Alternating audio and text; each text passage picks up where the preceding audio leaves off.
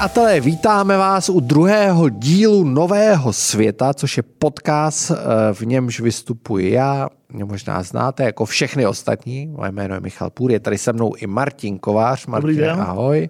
Eh, je tady i Miroslav Bárta. Mirku, ahoj taky. Dobré ráno. My děkujeme za ohlasy na první díl. Eh, bylo jich mnohem víc, než jsme si dokázali představit. Asi. Je to tak? Je to tak. Co Mirku, co tomu no, říká? Vy máte omezenou fantazii.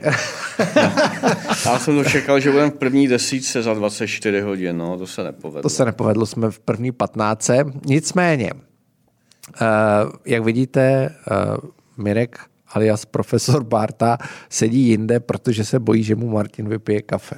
To je ta a, kam, a, a kamufloval to tím, že se budeme takhle točit, aby to nebylo nudný. Tak to je, ale to je jenom trik ve skutečnosti do tu kávu. Přesně tak. Tak uvidíme, kde bude sedět příště. Nicméně, uh, my se zabýváme změnami, které se dějou. Uh, zatím se držíme nějakého regionálního rozdělení. Minule jsme řešili Evropu. Dneska budeme řešit Spojené státy, což je naše asi všech oblíbené téma. Uh, já to, oblíbená země. Oblíbená země. A já to vykopnu, všichni by čekali, že se zeptá Martina, který samozřejmě se na historii Spojených států specializuje, ale já to vykopnu na Mirka. Protože ty jsi strávil teď docela dost času ve Spojených státech a obecně si strávil hodně času ve Spojených státech. Uh, přednášel jsi na Harvardu, pokud se nepletu. Je to tak? To, byla předná, to byly přednášky, ale učil jsem na penu. Učil ve, na penu. Ve Filadelfii. Uh, ta změny, které se dějou ve Spojených státech, schrnu polarizace, ale zároveň si furt zachovává nějakou jako technologickou dominanci. Viděl jsem dneska graf investic do umělé inteligence.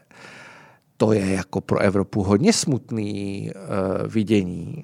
Spojené státy válcují i Čínu jako úplně drtivě. Ono, že ti teda do toho hned vstoupím, ono v to srovnání s Amerikou je pro Evropu v řadě ohledech smutný jako čtení. No a tohle je teda jako úplně šílený.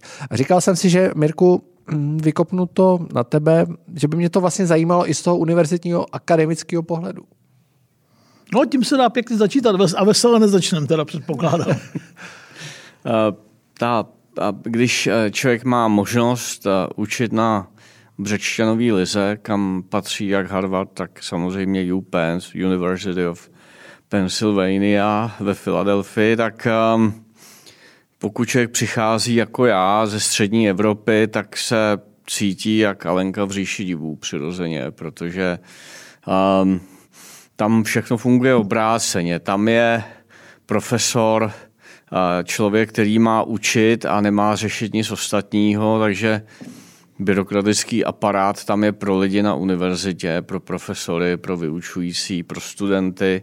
A není to naopak. Na to my jsme zvyklí tady, že my jsme tady pro ty úředníky na těch univerzitách a fakultách. To je jeden obrovský rozdíl. Druhý obrovský rozdíl je, jak jste naznačili s těma investicema do umělé inteligence, tak eh, Stejný to je na těch univerzitách, kde prostě, když si ten manager, protože tam ne, nejsou ve vedení prostě pedagogové a profesoři, ale profesionální manažeři, tak když ta univerzita zavelí, tak k tomu podřídí úplně všechno a nezajímají nějaký byrokratický předpisy, prostě to udělají. A to se projevuje mimo jiné v tom, že knihovny, laboratoře jsou otevřený 24 hodin denně. Jo. Už před 20 lety na univerzitě prostě dostanete jednu kartu, na kterou otevřete úplně všechno a když jste navíc profesor, tak třeba neexistuje kniha, kterou byste nezískali, jo, protože v rámci té Břešťanové ligy prostě ty knihovny jsou tak propojený, že prostě není kniha na světě, která by tam která by tam asi nebyla. Možná nějaký opravdu podivný tisky, ale jinak úplně všechno. Tak Amerika pro mě je a vždycky byla a furt je zemí, kde když člověk ví, co chce dělat a je najatý e, za to, co umí, tak vlastně nemá, nemá příliš, uh, příliš překážek v tom, aby naplno se mohl soustředit na to, co chce dělat. Takže v tomhle ohledu Amerika pro mě stále zůstává tou nejlepší zemí na světě pro vědu. Martine. No, to se... To se, to ty, se... Jsi, ty jsi hodně napsal o Americe. To se, to se, nedá, to se nedá asi jako popřít to, co říkal Mirek. Zároveň také si vzpomínám na jednu historku, kterou mi Mirek vyprávěl po jedné z návštěvy z Ameriky poslední, když říkal, že jo, kolega poprosil, jestli by, jestli by se nemohl vyvarovat oslovení ladies and gentlemen na začátku, že by mohl mít těžkost. A místo to říkal, jak jste říkal, hello everybody. Uh, to bylo v roce 2018. Uh, jedna, no 2019, jedna z posledních cest, co jsem měl. Um, a součástí té cesty eh, byl náš společný projekt, tehdy naš, vyšla naše kniha um, um, um, um, Complex Societies, nebo jak jsme to pojmenovali, anglickou monografii. uh, Regeneration, tak nějak se to jmenovalo. Hm. A já jsem ji tam uváděl a na, na Harvardu ve velkém auditoriu a jsem měl eh, mluvit i nejen o starém Egyptě, ale i o těch teoriích eh, o kolapsech a regeneraci. A, a Peter Manuelian, profesor dneska na Harvardu egyptologie, si mě předtím vzal stranou a říkal, jako starý Evropan, protože on naopak zase strávil řadu let eh, v Německu, říkal, hele, ty je, si přijel z Evropy, tak jenom tě upozorňuju, žádný ladies and gentlemen. A, Už si a, vzpomínám, promiň, dear all. A, řík, a já jsem říkal, a jak mám eh, ten sál, a bylo evidentní, že bude plný 300 lidí, eh, oslovit a on říká jednoduše, buď nic, nebo řekni D-roll. Tak jsem tam vešel, Petr mě představil a já říkám D-roll a musím říct, že to byl velký, velký nezvyk a dneska prostě neexistuje, když jsme tady u těch oslovení někomu mm. v Americe, třeba při imigraci říct hello sir nebo how are you doing ma'am to prostě je, nevím, jestli by mě pustili, když by... Je pravda teda, že ale Dear All dost zdomácnilo, nebo obecně jako je to hodně používaný, teď jsem si uvědomil, že když já píšu třeba omlouvám syna, to jde to na několik jako Uh, taky adres. to píšete anglicky. No jasně, jasně. píšeme to anglicky. No, to taky píšeme anglicky. Tak i, i Čechům. No. Jo.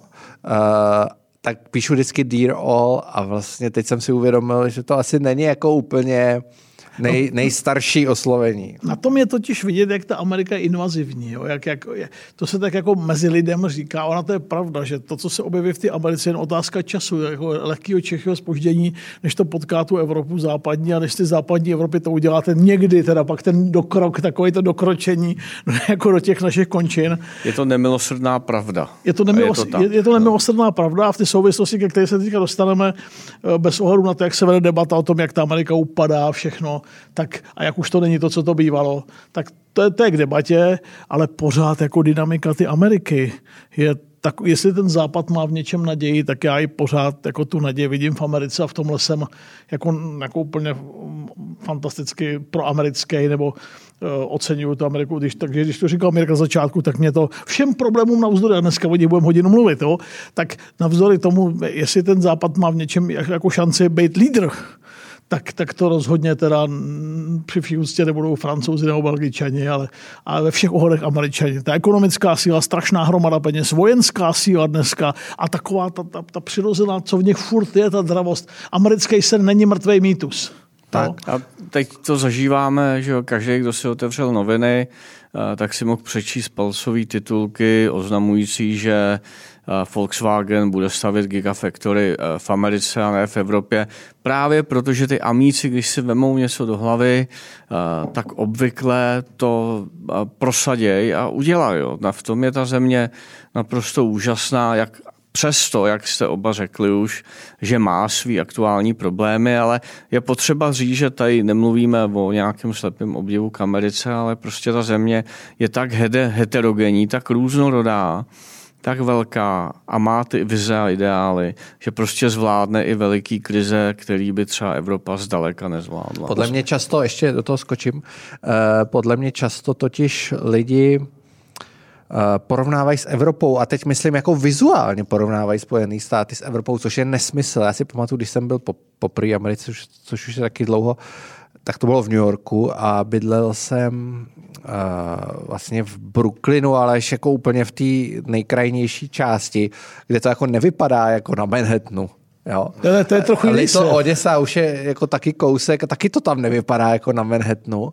A pro člověka, který je jako to vidí nově, tak je to pro něj vlastně šokující, protože to je někde na pomezí jako vyspělého a třetího světa. Jo? Takže uh, prostě ten, je tak heterogenní ta země, se střídají ty, ty rázy, ty kultury, že když to člověk porovnává s Evropou, tak mu to přijde nekomfortní. Jo? A ono to je asi nekomfortní, protože ten život je nekomfortní v mnoha ohledech, nicméně uh, je dynamický.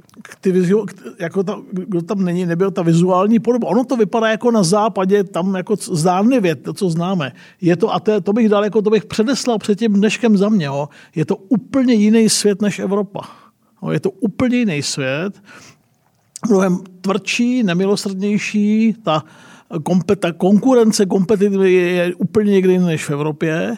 A ještě k ty v souvislosti, jak, jak, jak, jak všichni vzlížejí nebo nevzlížejí k té Americe, stačí se podívat na čísla, eh, které nejžád, kam, kam nejvíc lidí utíká nebo kde chce nejvíc lidí být jo, všemu navzdory a tomu, co zase to, co nás teda čeká, tak je to furt suverénně, úplně drtivě Amerika. Jo? Není to Švédsko, a není to Španělsko, a není to Bělorusko, jo? a není to Čína, není to Indie. Naopak čínský a hlavně indický elity, všechny, jako všichni chtějí být, jako, jako být to vzdělání americký.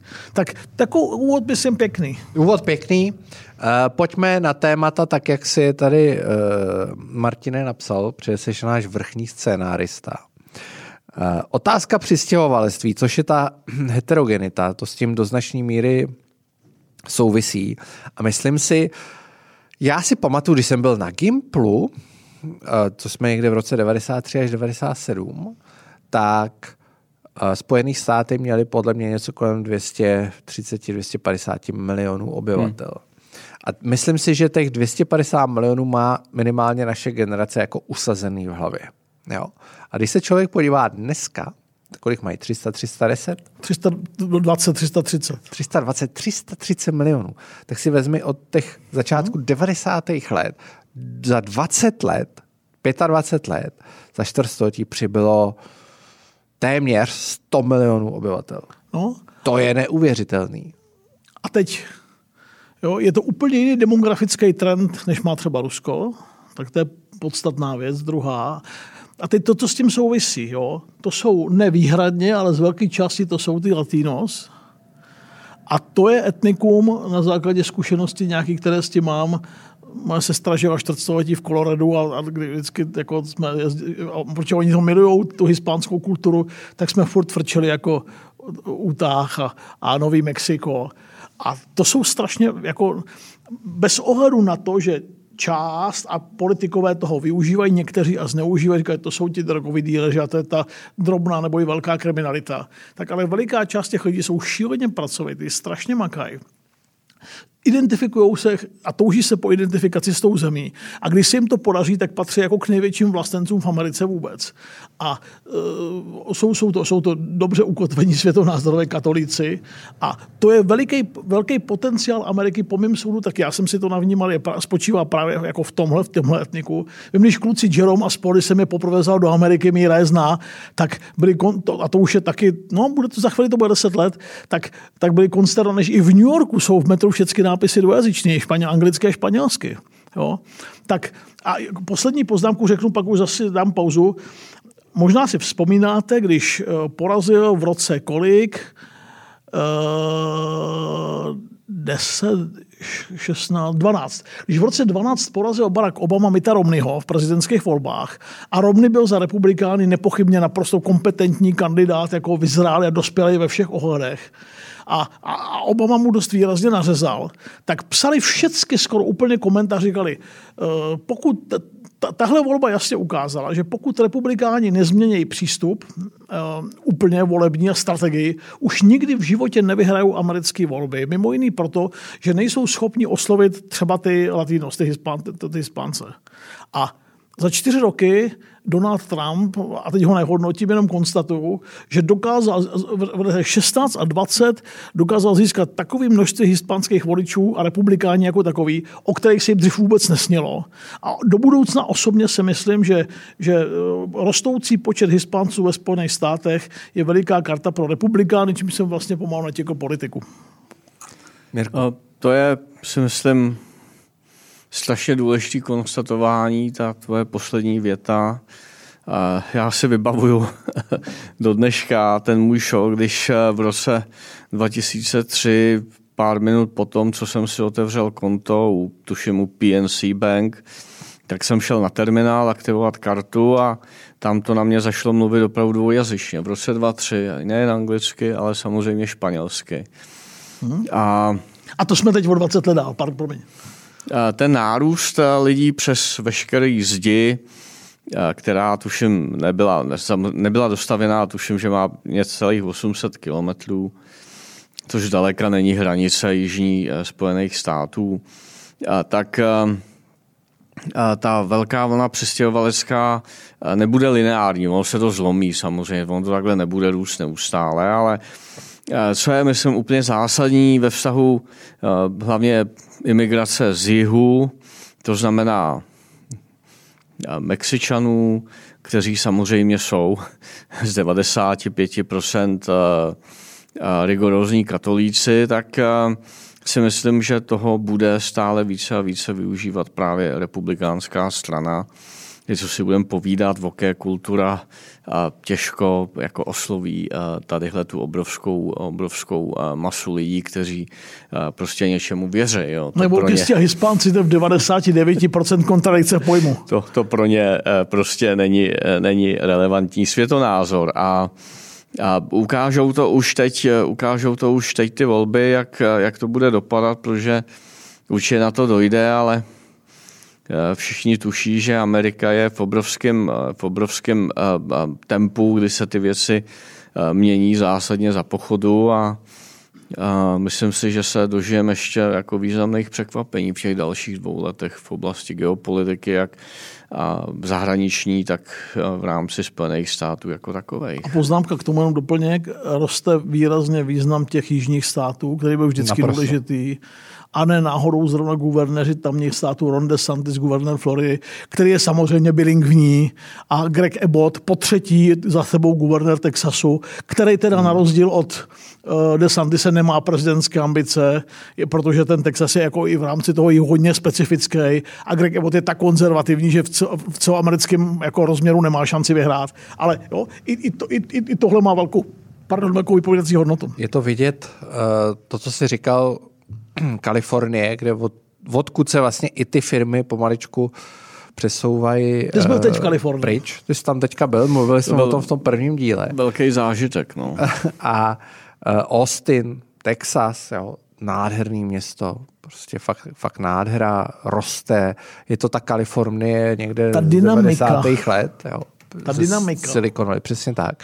Ale nejenom tam, ale je to vidět, eh, jak se teď řeší takový ty vouk témata, přeoperace dětí, jo, změna pohlaví u dětí, tak postupně přibývají státy, které to zakazují. Jo. Je vidět, že prostě ta země je rozdělená, ale uh, pokud my máme dojem, že ten vouk roste, tak to tak jako asi ve skutečnosti úplně nebude. Jo. Vzniká, tam, uh, vzniká tam zjevně velký odpor vůči tomu a zdá se mi, že i, a teď uh, třeba pochválit Joe Bidena, i Biden sice na začátku nějaký ty témata hodně tlačil, ale taky je docela opatrný. Jo? I Kamala Harris, jeho viceprezidentka, kterou lze označit za jako jednoznačně vouk uh, osobu, tak uh, se neprosazuje. Joey, Joey teda drží v patřičných Totálně, mezích. se neprosazuje vůbec, zla není vidět, jo. prakticky neexistuje. To, tom, tom, což mi, což mi první historický exkurs, tak co byste čekali, máte tu mě, když se ptali Nixona, když nastoupili do druhého období, eh, když dělal viceprezidenta Eisenhower, jaký to je. A Nixon říkal, viceprezident Spojených států, to je nejzbytečnější, si, si formálně jste druhý muž v zemi, ale je to nejzbytečnější jako funkce na světě. Jo. To jste jak prodavač jako vody. Jo. Diku nemohl by zaletět do Větnamu, Diku nemohl bys odletět přijet do Buenos Aires, Diku, nemohl bys přijet na svaz průmyslníků v Kalifornii. Tak k tomu, a teď k tomu ale vouk poznámka, k tomu, to je, jakže to vouk, jestli roste nebo neroste. No, my máme při pohledu na to, to a to je otázka potratu třeba jednu dobu, byť to, to hodně, hodně to bylo téma, byť ne tolik, jak sami demokrati čekali nakonec. Jo? Tak my se na to pořád díváme, na tu Ameriku v tomhle, vzpomeňme si na běsnění na českých sociálních sítích, návraty do středověku, etc tak my tu Ameriku furt nahlížíme, neli českýma očima, tak řekněme evropskýma očima nebo západoevropskýma očima. A já se vracím k tomu, co jsem na začátku říkal, že to je jiný svět. No, kdyby uh, necítil Ron DeSantis a Greg Abbott a Young Glenkin, virginský guvernér a další a další, kdyby necítili podporu těch lidí, tak někdy ta protipotratová, to zákonodárství nebude vypadat tak, jak vypadá. Jo? Prosím, neroubujme to naše vnímání světa na to americké vnímání světa je jiný. A e, není to tak, že by si zlí republikanští guvernéři řekli, tak to zaříznem a tak to bude. Ne. To samozřejmě koreluje s tím, jak, jak vypadá tamní populace a co si myslí. A to by bylo na samostatný veliký téma. Otázka víry a náboženství a, jeho, a důležitost těchto věcí ve Spojených státech, kromě několika evropských zemí, to je úplně někde jinde než tady na starém kontinentě. Tak to mě jenom přivedlo k tomu poznámka. Zaujalo, že si Mirek si přines eh, knihu Farida Zakary Budoucnost svobody. A mají tady sebou. A mají tady sebou. Proč ji máš sebou?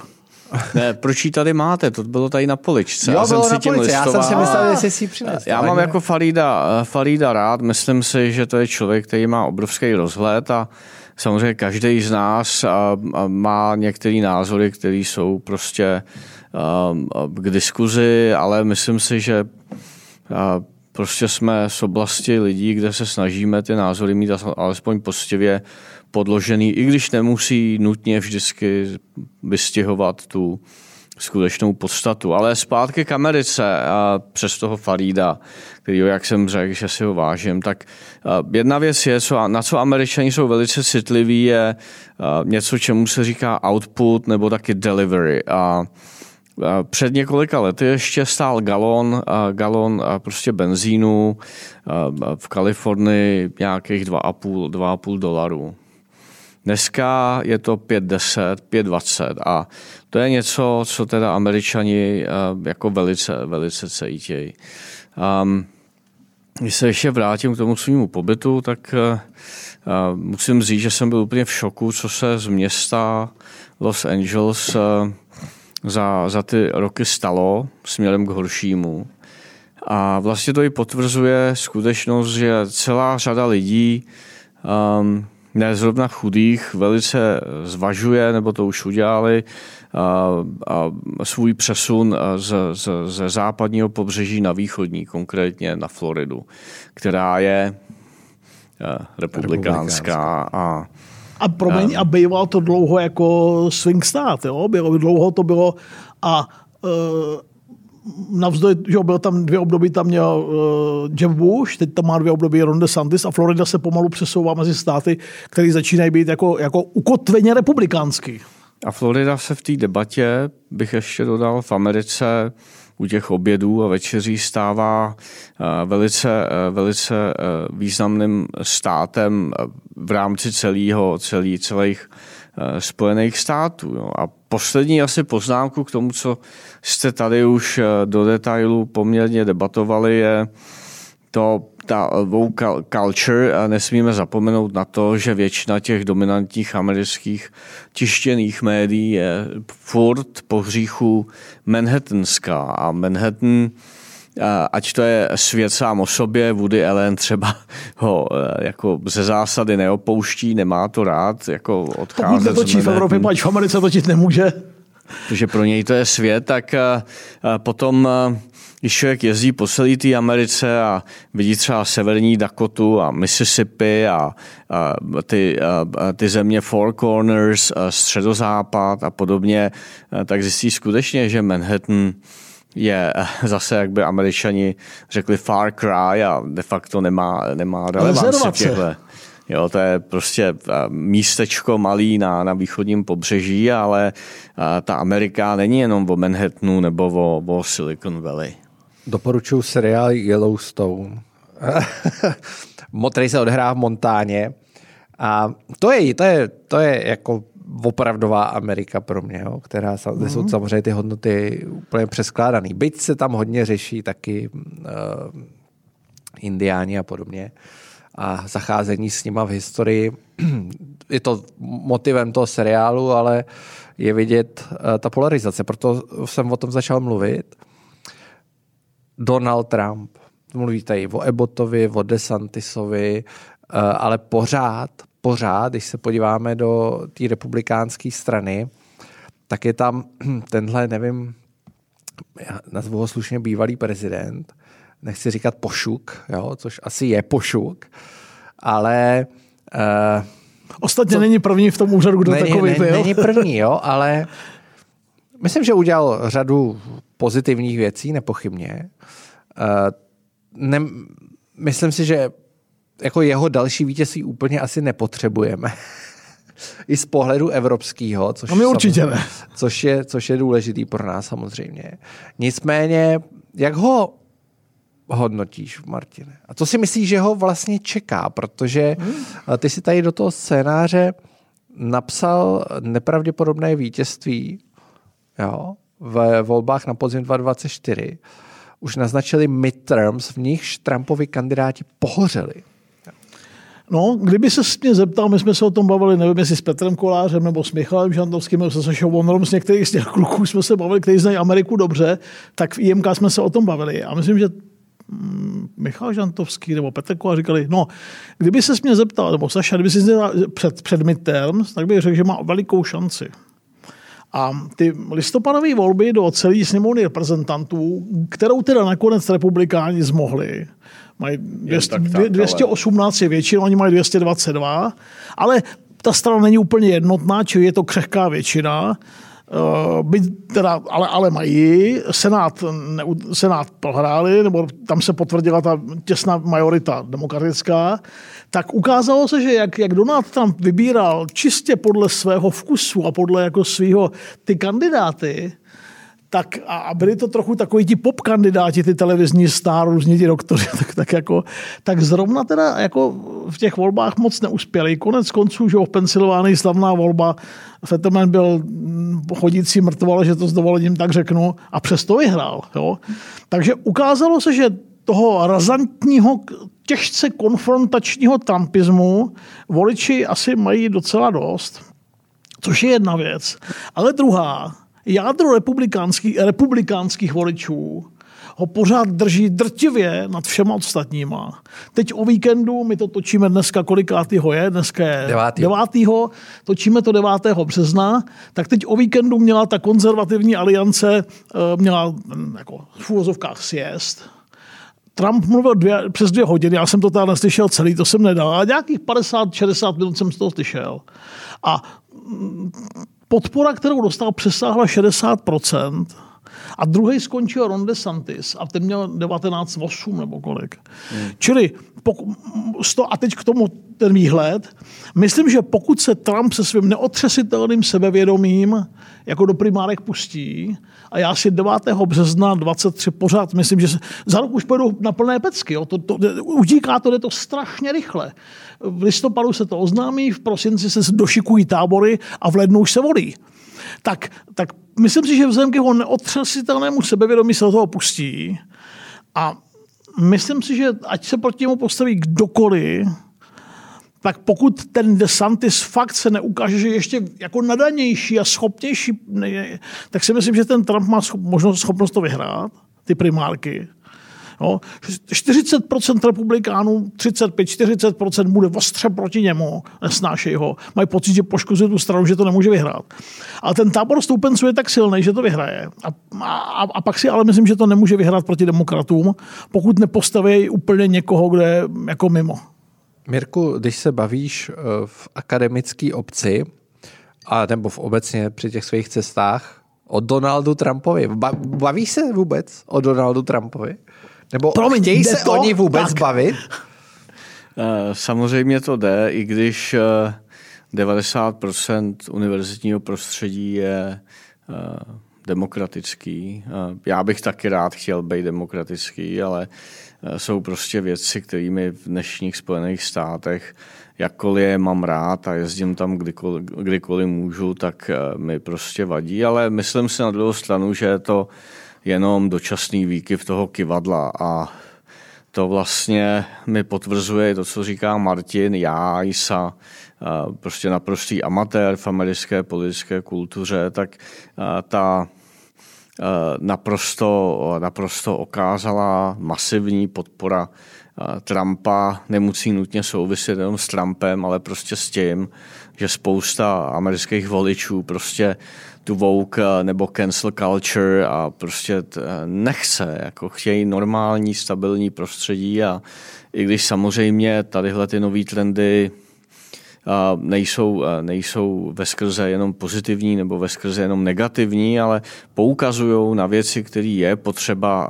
v Americe změnit. Američani je chtějí změnit, ale ne prostě vyházet veškerý inventář baráku a, a dát tam úplně novej. Na to ty Američani zas tak, zas tak nejsou. Takže um, rozumím tomu, že Martine, věříš demokratům za ty dva roky? Já já, pokud, to jak, bude, pokud to bude Trump, pokud proti ním půjde Trump.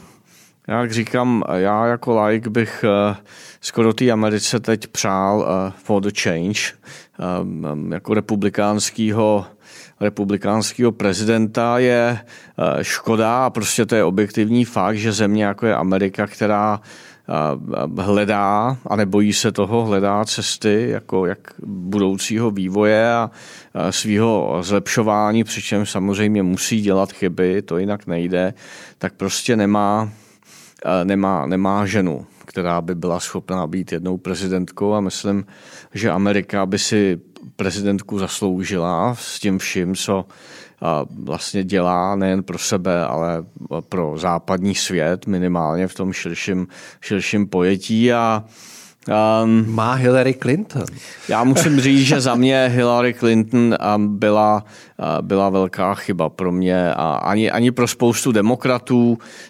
To je příběh, který možná bude chtít říct Martin z, jej, z Yaleu, tak prostě nebyla ani pro spoustu demokratů vhodným, vhodným kandidátem. Jo. Co máš z Yale? No to byli kluci. to byli Já tam v tu chvíli jako s okolností byl prakticky taky. Jo.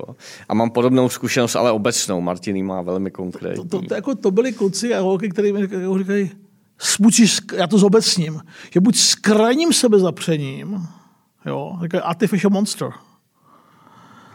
krajním sebezapřením a hlavně, jak, jak je to český vnímání ty Ameriky sploštělý, tak to jsou ti dobří demokrati, co to myslí dobře s middle classes a, a spodně a tak dále a s afroameričany. A pak jsou velká část i demokratů, jako, jako a teď, když říkám demokratů, nemyslím ten, ten stranický establishment, tu špičku, ten, ten Clinton family, nebo Clinton clan a Obama family naprosto ovládli.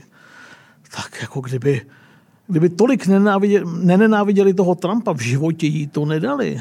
Mimochodem to nebyla náhoda, že to všichni říkají o 3,5 milionu hlasů víc, tak jenom, že to ne. To, ona to prohrála, protože byla pro nemalou část demokratických voličů nevolitelná, protože pokládají tu rodinu za skorumpovanou, eh, za pletichářskou, za veliký politikaření, strašně arrogantní a nadutou. A Všechny ty charakteristiky podepisuju. Děkuju. A ještě ke všemu tu kampaň, na rozdíl od uh, Trumpovy kampaně, vedli blbě. Jo. Jared Kushner ji vedl tu kampaň. My jsme to vůbec neuměli, byli jsme zoufalí amatéři, ale, ale každý den jsme byli chytřejší a furt jsme se to učili. Jo. Hillary Clinton byla no, málo v těch eh, nerozhodných státech, nebo málo ve státech, které pro ně byly nepříjemné, ale byla osmkrát v Kalifornii během kampaně. Ta, nejkom, ta, ta nej, nej, jak tomu říkají, nejkompetentnější kandidátka prostě dostala logicky nařezáno a já bych všem, koho to zajímá, doporučil knížku, přečíst si její knížku, se jmenuje Co se stalo. A co se, tak se to jmenuje. A ta knížka dva roky po těch volbách ukazuje, že vůbec nepochopila, jak to mohla s někým, jako je tam prohrát. Jo? A ještě k tomu, jak jsme říkali, jak sbírali ti republikáni, ty hispánské voliče a jiný, jako ho všeho získali, tak a to si můžeme o Trumpově myslet cokoliv. To, co v roce 16 napsali novináři, že, ne, že už nemají kde brát, tak on dokázal ještě najít velký kus bílého elektorátu, který nikdy k volbám nechodil a přesvědčit je o tom, jako že, to, že to má cenu, jo? Že, že nejsou to zapomenutá bílá, ten bílej odpad a tak dál. Já musím jenom, a si tady vzpomínám vedle té Hillary na jednu z nejvýznamnějších žen americké politiky 20. století, 21. Eh, století Madeleine Albright.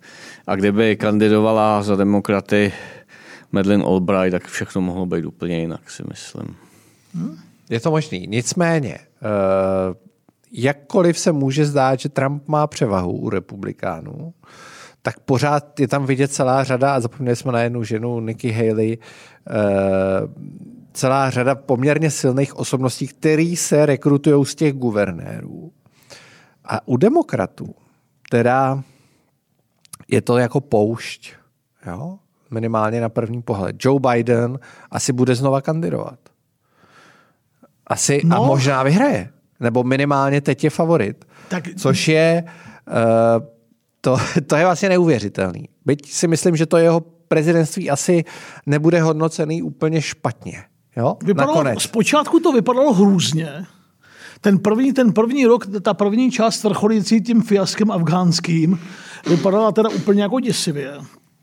Teď, teď, teď obecně ten dojem je lepší, tak eh, nezapomeňme teď poznámky k němu. Jo. On je 42. ročník, čili už teď mu je 81. Jedna, bude, bude, tak. Kdyby končil druhý období, bylo, mu, bylo by mu 86 let. A víme, jak už teď je fyzicky, občas mentálně ve formě. No ale kde, kde, kde, kde se mají ti demokrati vzít? Za prvé, vezměte si, jak je, když se Biden rozhodne, že do toho půjde, tak to teda chci vidět ty demokratické starosty a guvernéry a senátory, jak se do toho hrnou proti úřadujícímu prezidentovi, který bude mít podporu eh, špiček strany a podporu vlády a toho bílého domu se všem všudy. Těch lidí, kteří nebudou chtít přijít o ty joby, tak budou chtít, aby teda to aby vydržel Joe. Jo. Proti tomu se jde strašně stěžka. Vzácně proto taky mají ti, ti úřadující prezidenti, pokud vůbec musí podstoupit primárky, myslím reálné primárky, proti kandidáta. Vzpomeňme si na to, jak v roce 1976 Ronald Reagan skoro zničil svoji politickou kariéru, když si jeho lidi zanalizovali, to byl floridický guvernér končící, když si zanalizoval, že Gerald Ford, eh, po, kvůli omilostění Nixona, kvůli všemu, je slabý prezident a nemá šanci proti demokratům to vyhrát, protože je příliš spojený s tou, s tou Nixonskou eh, érou. Vystartoval proti němu jako proti úřadujícího prezidentovi v primárkách. Skoro to vyhrál, bylo to úplně ovlásek. A a nebýt za tím Fordem tenkrát ta strašná síla toho bílého domu, toho establishmentu, tak to, a Reagana to skoro zničilo. Zrádce, jako, jo, že je šel proti úřadujícímu šéfovi. Tak myslím, že ti demokrati moc chuť teda jako mít nebudou. Pokud Biden řekne jo, tak si vzpomínám, jak se čekalo na Mitterrandovo, uj, v roce 87, tak řekne-li Joe Biden svoje yes, tak teda já osobně vidím jedinou figuru, která je toho schopná a to je Gavin Newsom, to je bývalý starosta San Francisco, guvernér Kalifornie, tak jediný, kdo podle mě může tohleto jako si, si to dovolit, je on, ale vůbec si nejsem jistý. Čili ty demokrati... Ne, že by to v San Francisku vypadalo nějak fantasticky teď. Jo. Ne, ale, ale pořád pro, pořád guvernér Kalifornie má jako svůj zvuk. Jo? Jo, jo, jo. Jo, je, to nějaká, je to nějaká, je to veliký stát, je to nějaká jako politická síla, ale kdybych si měl vsadit nerad teda, tak bych řekl, že se bude opakovat, ale vím, jak to je nevyspytat, proto taky říkám sázka směju se u toho. Tak skoro bych jako 9. března 2023 řekl, že uvidíme mač ještě o čtyři roky staršího Joe Bidena s Donaldem Trumpem. Ze kterého vyjde znova vítězí. Ze kterého vyjde znova vítěz Biden. My tak jako... Já... Ale jo, nevíme, je, je to dlouhá doba.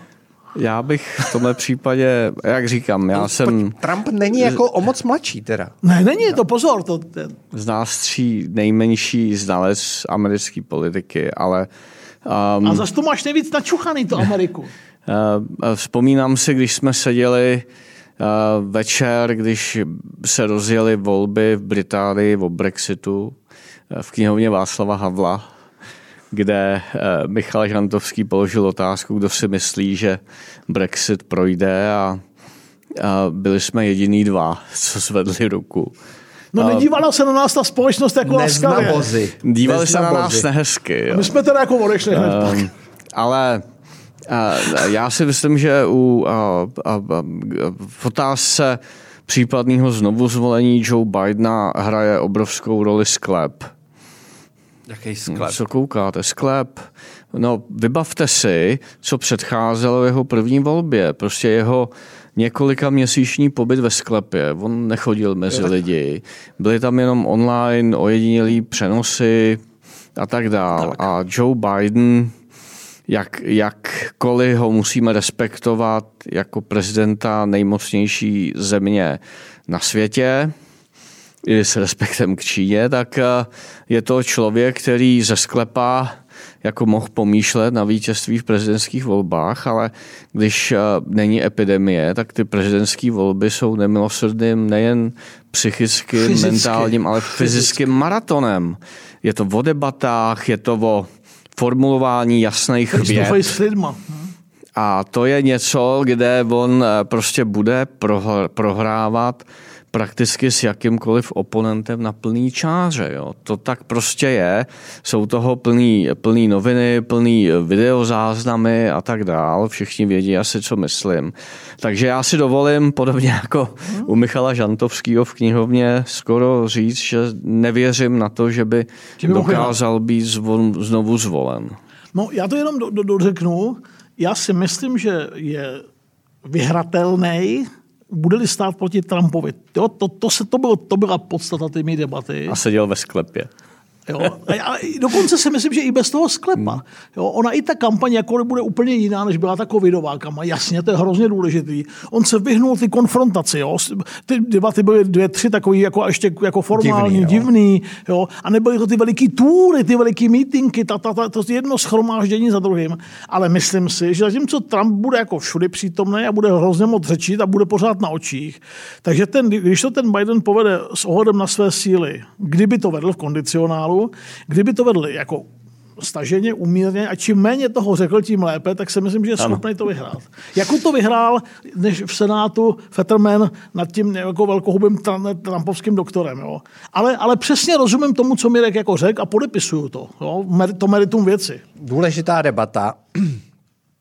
Posunu, budu takový posunovač, eh, posunu debatu do toho spíš evropského pohledu nebo eh, v uvozovkách politicko-geografického. Uh, měli jsme tady bipolární svět, unipolární svět. Unipolární okamžik? A říká se, že máme multipolární svět. Čehož se ještě poměrně nedávno, dejme tomu dva, tři roky zpátky, říkalo, tři roky zpátky před COVID, říkalo, že zase míříme k nějakému multipolárnímu lomeno bipolárnímu světu, jakožto soupeření mezi Spojenými státama a Čínou. Nicméně, já souhlasím s tím, že ten svět je multipolární, ale, ale čekal bych rychlejší sestup těch Spojených států. A teď se vrátím k Trumpovi maličko. Jo. A zajímá mě, jak to vidíte. Uh, Trump vyhrotil to soupeření s tou Čínou. A ta Čína vlastně nějak extra se jí v tom nedaří jako má svoje problémy, je vidět, že ten si má významné limity, že ten takový jako ultralevicový nacionalismus prostě brzdí tu Čínu v tom vzestupu světovým, globálním. A já mám vlastně pocit v poslední době, že Spojené státy neoslabují ani jako omylem. A že to je překvapení. Mirku. Mirku. A to je v teze, jo? Teze. Hmm. Vždycky to máme, ne? Teze, antiteze a syntéza. Přesně.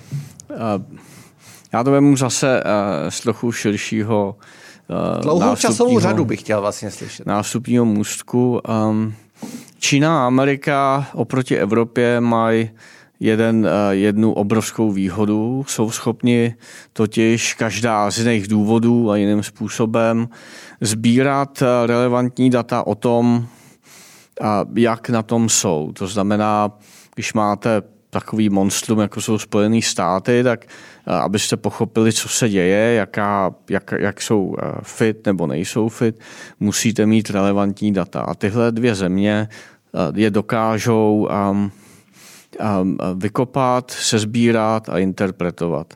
Což v Evropě prostě data dáváme dohromady velice těžko. U nás to je hodně o ideologiích a nechci říkat o vizích, ale o, o ideologiích, a, což je velký rozdíl oproti vizi.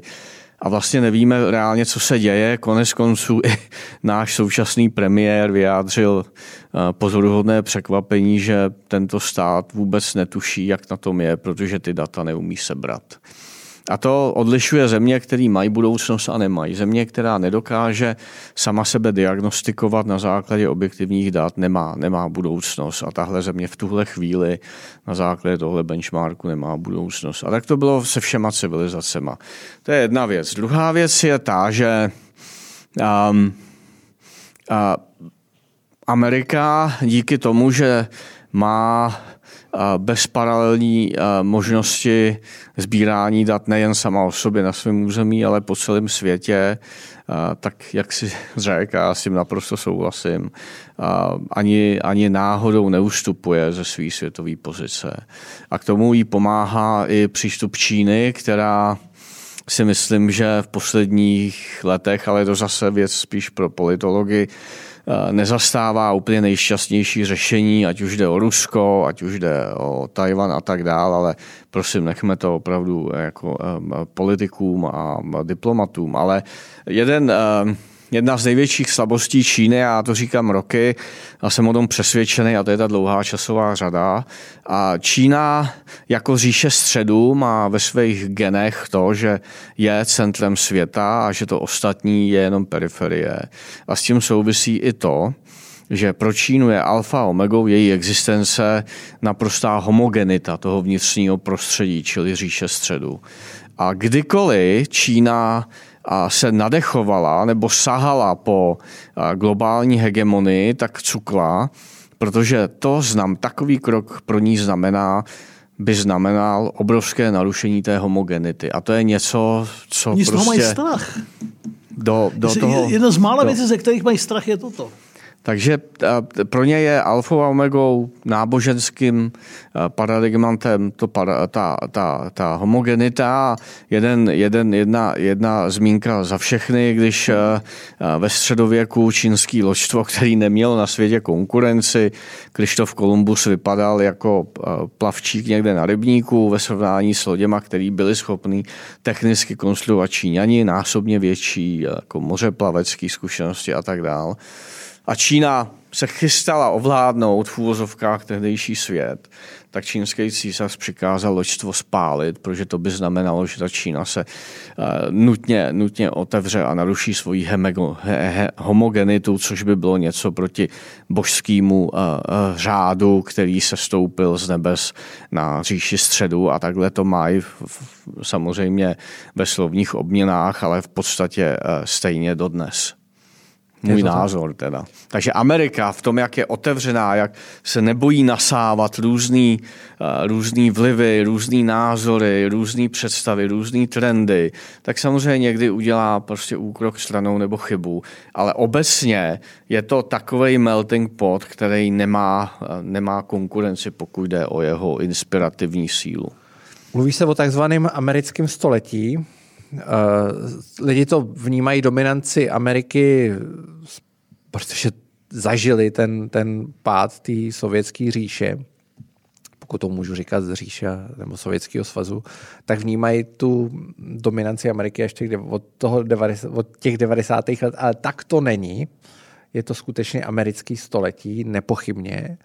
Uh, Martine, vnímáš to úplně stejně jako Mirek? Hmm hodně podobně, ne identicky. Sednu, nebudu mít k Číně, ale k té Americe to bipolární, multi, bipolární, unipolární, multipolární, to je multipolární svět z hlediska ty skutečný jako real power je politologický hrad, to jsou politologické hrádky, to se vymysleli polit, aby to bylo jako zajímavý, říkají Indie, Brazílie, ten, jižní, ten Brexit země, Jižní Afrika, to je úplně komický, jako. Jediný dvě relevantní světové mocnosti jsou Spojené státy a Čína. Konec. Bez ohledu na to, jestli nějaké další mají nebo nemají nějaké zbraně a tak dál. A, a v tomto ohledu jsou relevantní a musí se s nimi počítat. A jedná se s nimi samozřejmě jinak, než se 100 milionů zemí, která takové zbraně nemá. Ale co se skutečný, jako když to nadřeď úplně jako ořežeme, tak jediný dvě země splňující ten jako podklad pro to, ta super power, ta super velmoc, jsou Spojené státy a jediný možný vyzývatel, jako je dneska ta Čína. A myslím, že Amerika vojensky nikdy nedominoval nikdo tak, jako dneska Spojené státy světu. A, a mm, Rusko podívejte se. Já si, Rusko, Rusko si pamatuju, jakou, jaký řev Rusů se postaral Barack Obama, když označil Rusko za regionální velmoc. A myslím si, a že teda to... udělal spoustu chyb, ale pravdu měl. A teď je to, teď je to pravdu pravda. měl, no. Je to silná země, nepodceňovat Rusko může jenom blázen. Je to silná země uh, s jadernou výbavou prvotřídní, ale jako, eh, je to úplně jiné kolbiště, úplně jiné hřiště než jako jiná liga. Já to nerad používám, to, že někdo je jiná liga, ale, ale je to tak, když jsou prostě Spojené státy a ta Čína. Takže o, o tom, že jedno americké století je za námi a druhé americké století je před námi, za mě bez, skoro bez pochyb. No. Já s tím nemám problém, já si naprosto souhlasím. Hmm, Doufejme, že jo, protože z těch možností, tak. z těch možností, které tady jsou, a je tohle asi ta nejpřijatelnější, pokud se Evropa probere. V tom, a vracím se k Trumpovi, jeden z jeho velkých skutků, který jsem já ocenil jako občan Evrop, malinký evropský země, nevýznamný země, bylo, že přijel do Evropy a řekl, tak dámy a pánové, a tak řekl, on řekl, vážení všichni asi, jak, nebo jak to bylo v tom projevu, buď zvýšíte eh, svůj eh, podíl na, na zbrojení, nebo nemůžete počítat s tím, že američani tady furt po vás budou uklízet eh, to, co vy si tady jako vymyslíte. Jo.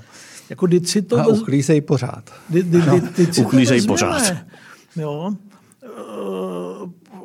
kdyby na jaře v roce 1917 nevstoupily Spojené státy do války na straně dohody, no tak to Německo asi vyhrálo. Kdyby ekonomicky a vojensky nepodpořili od jeden od přelomu od 41 42 sovětský svaz a už předtím, kdyby to nebyl zákon o půjčce o pronájmu, tak Británie by to nepřežila tu válku to, kdy, kdy nepodceňujeme invazi v Normandii D-Day 6. červen 1944. Jo? Dvakrát vytáhli západním spojencům v 20. století američani je, zachránili je doslova, nikdy vlastně úplně nemuseli, když to, to, to je pěkná historka, neříkali jsme minule, jestli je pravdivá, se neví, ale je, je charakteristická. Když eh, de Gaulle odváděl francouze na počátku 60. let eh, z vojenských struktur NATO a vedli na to téma debatu s Američani, tak ta historka se o Kennedy ptá, a ty mrtvé z Normandie jestli máme dovést taky, pane prezidente? A nejenom, že vyhráli těm Evropanům dvě války, ale ještě k tomu pak bezprecedentně půl století a vlastně dodnes nad nima drželi ten jaderný deštník. Takže za, ten, za, těch, za to prima půl století v západní Evropě od 90. let nad náma, tak za to zase vděčíme těm Američanům. Jo? Ono se jako, že vždycky ta, vděk nemůže čekat nikdo a když jste někomu zavázaný, ten, co je zavázaný, to má nerad. Jako, tak to vymezování se vůči Americe, který já v řadě ohledů chápu. No, ale, ale jako nezapomeňme, že co by Evropa, západní Evropa, ta, co, by byla v posledním století od první války do teď bez Ameriky, no byla by úplně hotová. Jak ekonomicky, tak společensky, potažmo tak, tak demokraticky. Aspoň jako, aspoň jako špetku vděčnosti. Jo? To, nemusí to být jako taková ta všeobjímající vděčnost, jako měl Junichiro Koizumi, když byl premiér japonský, tak to říkal, W s tebou kdykoliv, kamkoliv, vždycky, za to všechno. Tak to bych nečekal, ale, ale jako, no. Je pravda, že evropští politici eh, tím respektem nebo díky vůči Americe Amerika je bez zesporu hegemon se vším všudy, jistě má mnoha negativy, to si musíme povídat, ale přesto všechno eh, ty, to prokazování respektu nebo díků je velice, velice střídmý a, a kdyby američani významně nezasáhli do bojů na Ukrajině, tak už dávno je dobojováno opět. Jako bez Ameriky jako co, tak... Ten game uh, už by byl dávno over. I jako. když Poláci, Češi a řada dalších, ne všechny samozřejmě západní země Evropy významně pomáhají na Ukrajině, tak bez Ameriky by to už dávno bylo pryč a kdyby američani neměli plán obnovy Evropy po roce 45, tak pochybuju, že tady máme demokracii takovou, jako máme, zaplať pámbu, bychom umřeli hlady. Evropskou unii no. a Rusové by dneska byli minimálně na Rýnu. Jo. Jenom aby to nebylo úplně jako, jo, jasně, že ti američani nám to jako to chválení neum, moc jako neulehčují, jsou arrogantní ne. a, a válcujou to a já vždycky říkám... Tak je udělají dobrý biznis. A dělají, tak jsem říkal hegemon, jasně, že jo? Ale... hegemon, je to v tom, a já vždycky říkám hmm. studentům, tak si puste Love Actually puste si lásku nebeskou a tam to přesně jako, to je vtip a je to for, je to komedie, a, ale je to přesně ono jak, jak, jak ten prezent přijel, teď to dostali jsme všecko, pro co jsme si přijeli a Hugen se pak z stane hrdina, ale jo, to je, to je, to je výborný. Mě vlastně jediný, co mě v souvislosti s tím napadá, je ta známá poučka, nebudu ji citovat o silnějším psu. O? O silnějším psu. A teď, Silnější pes. A teď nedávno posílám jeden kamarád, Viktor Orbán měl velký rozhovor pro nevím, nějaký švýcarské noviny nebo švýcarský časopis a on říká, jasně, že američani jsou, to jsou ti, jako co žerou maso, no tak lev vždycky žere maso, ostatní žerou to ostatní. Já jim to říká Viktor Orbán, já jim to nemám jako za se říká vlastně. lev žere první. Lev žere, no, tak to, lev žere první. To říká řečeno. mimochodem Carlos Vémola no. taky. Ale to levy, levy žerou první. No. Tak, tak, já myslím, že to máme. Druhý díl, děkujeme za ohlasy. Za 55 minut. Mirku, kam to jedeš vlastně? Do Egypta nebo Já do... teď jedu klasicky na, expedi- na krátkou expedici do Egypta. Tak a to je můj nápad, Egypt. A příští jako, díl... jako Egypt jako barometr ty, ty Afriky, Mirek severní bude, teda a toho všeho. Mirek bude plný eh, dojmů z Egypta. Uděláme Egypt. Měli bychom toho využít. Jako, já, já mu amatérský, já mám amatérský připravit scénář a tentokrát, jsem, tentokrát, mě ho, tentokrát mě ho zvalcuje. Ale tomu podcastu se zatím daří jako neskutečně dobře a já nevím, jestli chceme z těch pozic ustoupit. Jo. Tak... Dobře. Ale napadá mě jako spousta témat. Že jo. Leadership, teď jsme měli Evropu, měli jsme Ameriku. A... Máme Egypt do třetice. Dobře, tak dáme pyramidy, ať se mají uh, posluchači dáme Egypt, uh, na co těšit. No, ale my bychom mohli dát třeba i klimatickou změnu v souvislosti s Egyptem. Však to mi tak říkal. Dotkne, tam se hmm. toho dotkneme a pak je jaro. Arabský jaro je arabský, no. jako a významná věc. muslimského bratrstva z pozic v Egyptě. Když no. to vlastně nevíme, to víme. Hele, kluci, já už, víme, se, já, no. já už se na to teď těším. Já taky. Tak, já, uh... já taky, akorát musím uh, obhájit svoji pozici nezávislého hrnku s kafem, ale to já to nějak... A to se jako... ti dneska díky odsednutí podařilo. tak uh, děkujeme. Děkujem. Mějte se pěkně. Děkujem, mějte se hezky. se těšit. Hezký den. Hezký den.